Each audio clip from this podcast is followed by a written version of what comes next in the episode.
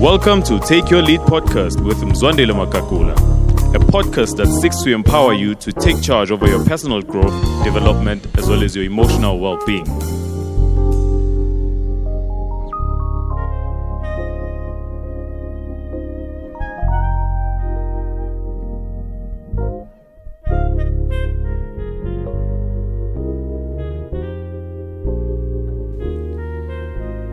Integrity in leadership is extremely crucial. Especially in a world where you have people who are fragmented in how they show up. Where in one context they can be the best person alive, so sweet, so kind, so loving, so genuine. Yet to a different group, the same person is the literal opposite of that. And I, I, that to me speaks of integrity. In mathematics, when I was back at school, when they introduced us to integral numbers, they spoke of how an integral is a whole number, not a fractional number. And that to me speaks of leadership, how you need to be whole as a leader. You need to have a center that holds as a leader. You must not be fragmented in your approach to life. I think it was Carey Nieuwhof who spoke about how, as a leader, the people closest to you need to get the best of you. However, that doesn't mean they deplete the best. Even the people furthest from you need to still get the best from you. And part of what will help you anchor that is integrity. Integrity as leaders is something that we oftentimes desire. But the question is, how do you know if you have it? Or maybe to someone else, what is integrity in the first way? Well, when you build something, we speak of the building having integrity. However, we don't measure integrity by the beauty of the building, but we measure the integrity of a building after an earthquake or a storm if the building is able to survive the storm. We then say it has integrity to withstand the impact. And this is true when it comes to our leadership. We don't know if you are a person of integrity when things go well. We're able to measure your integrity when things are not going well.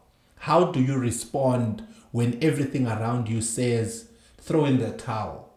You need to have integrity to stand the test of time. The Latin root word of integrity means intact. It speaks of how are you able to withstand whatever crisis or storm and stay intact. And there are five things which I really want to share with us as leaders in terms of how do we go about building our integrity. And the first idea around building your integrity is don't have a secret and a public life. One of the dangers of not leading a life of integrity is when you've got a life that is public and a life that's secret that don't correlate. You need to be the same person in private as well as who you are in public. Don't have a different side to the coin where someone else who meets you in this context knows you to be this person, but in a different context, you are someone totally different. We call that chameleon leadership, where you begin to adapt because you want to be a people pleaser. Be genuine, avoid having a secret life. And part of what helps you with avoiding to have a secret life is being ruthlessly honest with yourself. It's very important for you to be extremely honest with yourself. Don't make excuses. I think it was Carey Nieuwhof who speaks of how you can either make progress or you can make excuses, but you can't make them both. You need to choose to be a person of integrity. That's the first idea as to how you need to ensure that you don't have a secret life. The second thing that will help you build a life of integrity is be a man of your word. Follow through on your commitments. Don't just talk the talk, but walk the talk. Put actions to, to your words. Make sure that people can take your word to the bank. That's how you build integrity. Part of how you build your integrity, not only through your word, but indeed in terms of action, Follow through on what you commit to do, no matter how hard it might be, no matter how difficult. Sometimes it might even cost you to follow through, but that's how you build integrity. The third way of how you build integrity is to be surrounded by people of integrity. And I think this is extremely key because birds of the same feathers flock together. If you are surrounded by people who don't value nor honor integrity, it's easy for you to lax cold and begin to compromise when you shouldn't be compromising because there's nothing that gives you that sense of urgency. You need to be around environments and people who integrity is a norm, where people within that environment are leading lives of integrity relationally in their marriages, in their ethics, in their conduct, in how they do business, in how they show up. What that does, because it, it's contagious, it begins to challenge you, but not only to challenge you, but also paints a picture for you of what can be done.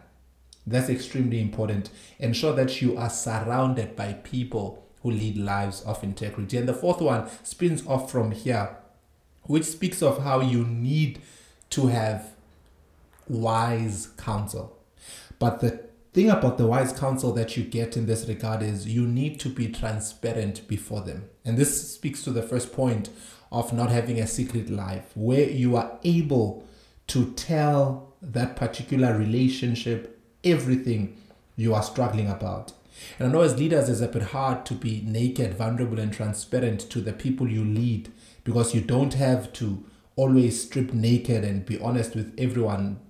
Others don't have that level of maturity Others might not be a safe space for you to be vulnerable and open. However, you do need to have that space. And once you've identified it in a leader, it's important for you to live a life of transparency and not pretend to be someone you are not.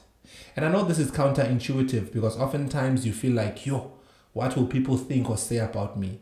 But that's part of what helps you build a life of integrity. Extremely important. And lastly, and I took this one from Carey Nieuwhof on a post that he uh, blogged in, which was amazing, around um, integrity as well, as to how you need to put yourself first when it comes to personal growth. And I know this sounds selfish, even sometimes unbiblical, as if it's literally me, myself, and I. But it's very important for you to take good care of yourself, prioritize your growth. Literally tell yourself if you need to cancel some appointments cancel those appointments. If you need to tell certain people to wait, tell them to wait. You need to build a solid spiritual, emotional, and relational foundation for your life. It's important for you because you can't pour as a leader from an empty cup. Prioritize your growth, your learning, your reading, your studying. Literally seek, because the thing about it is, if you don't schedule it, if you don't write it down, it's going to be hard for it to get done. So, integrity is extremely key for us as leaders. And I hope as the podcast family, we will be intentional about getting a grip on our integrity. Let us follow through on our commitments. Let us be people of our word. Let us seek relationships that will challenge us to grow in integrity. Let us pursue relationships where we can be vulnerable and honest and transparent so that we are able to get the necessary help, guidance, and coaching. And lastly, let us be sure to prioritize our personal growth and leadership. Will it be easy? Nope. Is it worth it? Absolutely. Leaders, let's lead with integrity. Till we meet again next time, not only take your lead, but take your lead even within your integrity.